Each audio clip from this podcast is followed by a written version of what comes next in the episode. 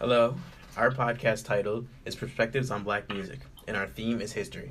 My name is Gabe, and I interviewed my mother, who is a 52 year old Dominican woman who was born in the Dominican Republic. Hi, my name is Jody Ann. I interviewed my mother, who is 49, born and raised in Jamaica until coming to America in the 1990s. I'm Renika. I interviewed my cousin who's a male, and he's black, and he's 42.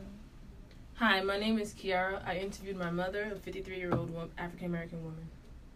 Hi, my name is Ranavia. I interviewed my cousin. She is African American, 28 year old African American woman.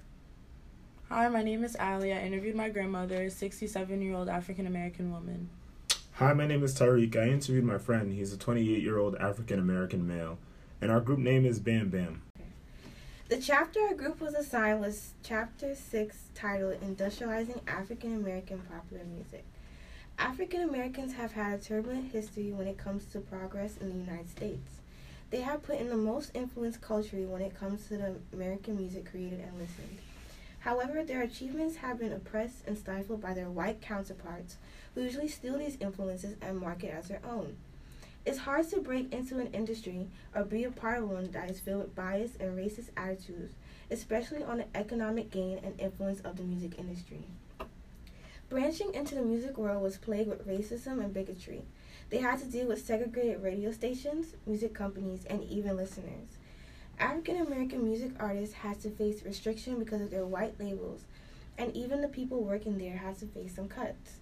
As more black artists marched onto the scene like Marvin Gaye, Patti LaBelle, and Michael Jackson, it paved way for more independent black label companies to rise up and gain economic growth from the new sounds created by African people, such as hip hop. We have done interviews with various individuals and have come to find a common factor within each of them. One of the questions we asked was, What do you think today's music generation is missing in their music culture? With this question, my cousin was my cousin was like, he thinks that majority of our music sounds the same. He was going into how creativity is low and with similar things such as beats and auto tunes being among each song, you can't really tell who is who. And like Jordan's and Kiara's mom believe that there is a lack of soul feeling and meaning in our generation today.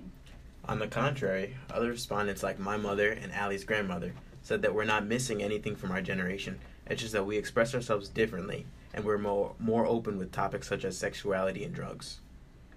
Another question is Do you feel like prejudice may have had an effect on the way black music was made back in the day?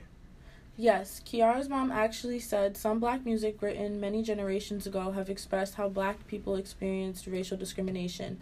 Gabe's mom said sometimes rap music can feel a little angry, but it comes from a place of airing out the feeling and the pain that the people have gone through. The first thing that came to my grandmother's mind with this question was slavery and how slaves sang songs to soothe their souls. But within those songs, they found a sense of agency to draw them away from the hardships that they endured. And our last question is Do you feel like race plays a role in our creation of music? Yes. Ali's grandma said specifically, black people were the industrializers of a lot of new music that white people fed off of to build their music. Also, Renika's cousin said that he thinks that social media and the internet plays a role rather than race. It seems more about an artist's popularity at times not really about the music. If you got an if you got an online buzz or a lot of followers, you're more likely to overlook an artist's skill level or content and like their music anyway. Going back to the creation though, Ra's cousin believed that black music is the creation of all music, using examples like jazz, blues, all the ways to alternative music. We are the foundation. In conclusion, essentially, music has been dynamic, which means that it has changed over time and it doesn't stay stagnant because it changes along with the people of the era. For example, back then slaves sang to soothe their souls to take away from the harsh and terrible things that they went through, such as inhumane labor and overall mistreatment. And today, black people aren't as restricted and are able to use their voice as a way to rebel and a form of resistance. We sing songs to vocalize and express ourselves to say how we feel, although we still don't deal with the same issues that were prevalent in society then. Whereas today, we still deal with some issues such as Black Lives Matter, police brutality, which is stop and frisk, racial profiling, colorblind racism, and the Bring Back Our Girls movement, all because someone deemed the color of our skin to be the determining factor in our value.